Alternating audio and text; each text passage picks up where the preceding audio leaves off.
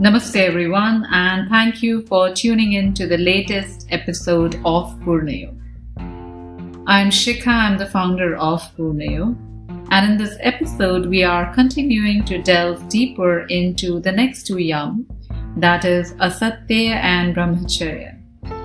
In the previous episode, we covered the previous two yam, that is Ahimsa and Satya, and you can always go and refer to the, that podcast if you want to know about these two yam. Like every podcast, the views and details shared are based on my understanding and experience of the yogic concept, and you may or may not agree to them because we all have different experience and perceptions. Now, with that out of the way, let's begin by talking about asteya, which means non stealing. So, why do people steal? People steal because they feel they lack something which they want or which someone else has. This is also backed by the unwillingness to accept what they don't have or at least not acknowledge it openly. So, stealing becomes the way of taking it away from someone and calling it our own. Stealing is very, very different from inspiration. Inspiration is like a matchstick that can light a fire. But stealing is like calling someone else's fire our own. Hence, the seeds of stealing or moving away from asteya are deeply rooted in greed, want, and self criticism. In today's world, where there is so much information available and so very easily in the form of ideas, plans, looks, and hence almost everything is copied and so easily. And so many of us get away with this too because it is impossible to check everything. So let's take a look at the ways in which stealing manifests on and beyond our mat. Let's talk about how do we find ourselves stealing on the mat. How many times have you robbed yourself of the joy of your practice by copying how someone else is doing a particular posture? As you stood there comparing yourself, he stole away your joy by fueling your inner critique. You see a style of yoga which is extremely popular, but for some reason it does not resonate with you because it doesn't have to but you still teach it or you practice it because mm, it is cooler or it's the in thing or it's just more money making than everything else.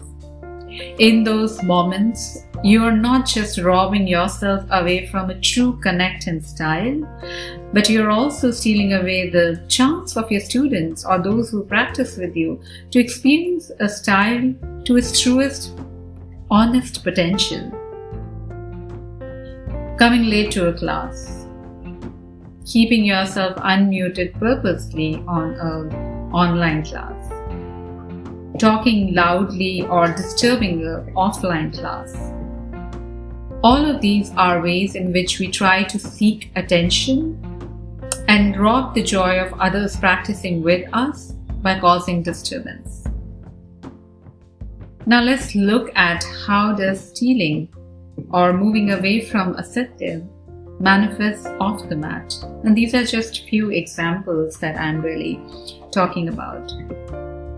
Stealing business plans, presentations, credits, social media content, etc., etc., etc. Stealing is on an all time high. We have been stealing and continue to steal from others shamelessly sometimes slyly, and many times in the name of inspiration. Apart from this, we also continue to steal away life experiences from ourselves by wanting things to be how we want it, want them to be or how we visualize them to be, rather than allowing them to be what they are. We don't want our situations in life. None of us want. And when we come across one, which we will at any point of our life, we want to hide away, run away, not experience it. Which means not only do we not allow ourselves to experience pain and discomfort, but by stealing that experience, we also do not experience joy and happiness relatively and wholeheartedly. Moving away from asteya also finds its roots in the sense of lacking that we have. The sense of being not good enough. The sense of constant comparison. If we all felt gratitude and abundance, then we would never want to steal, isn't it?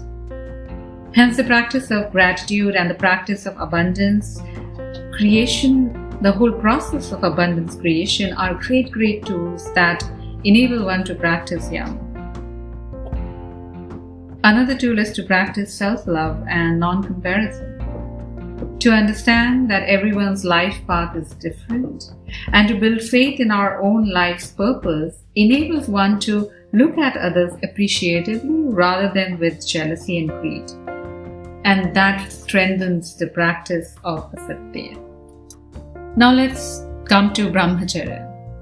It has often been said that to practice yoga truly, you have to abstain yourself sexually.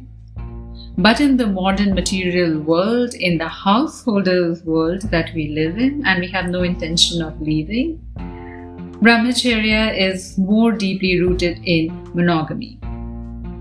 And it's rooted in channeling the sexual energy, which is the highest form of energy experienced by humans. Channeling this energy in a constructive manner awakens the energy path that lead to higher awakening. Hence, Brahmacharya asks us to make conscious decisions about who we choose to share this energy with exclusively. Also, the whole objective of yoga is to reduce the mental fluctuations. If you have multiple partners, multiple relationships, then you dilute your energy. Your experience is diluted. You share your experience with too many and you create complications that take you away from your yoga.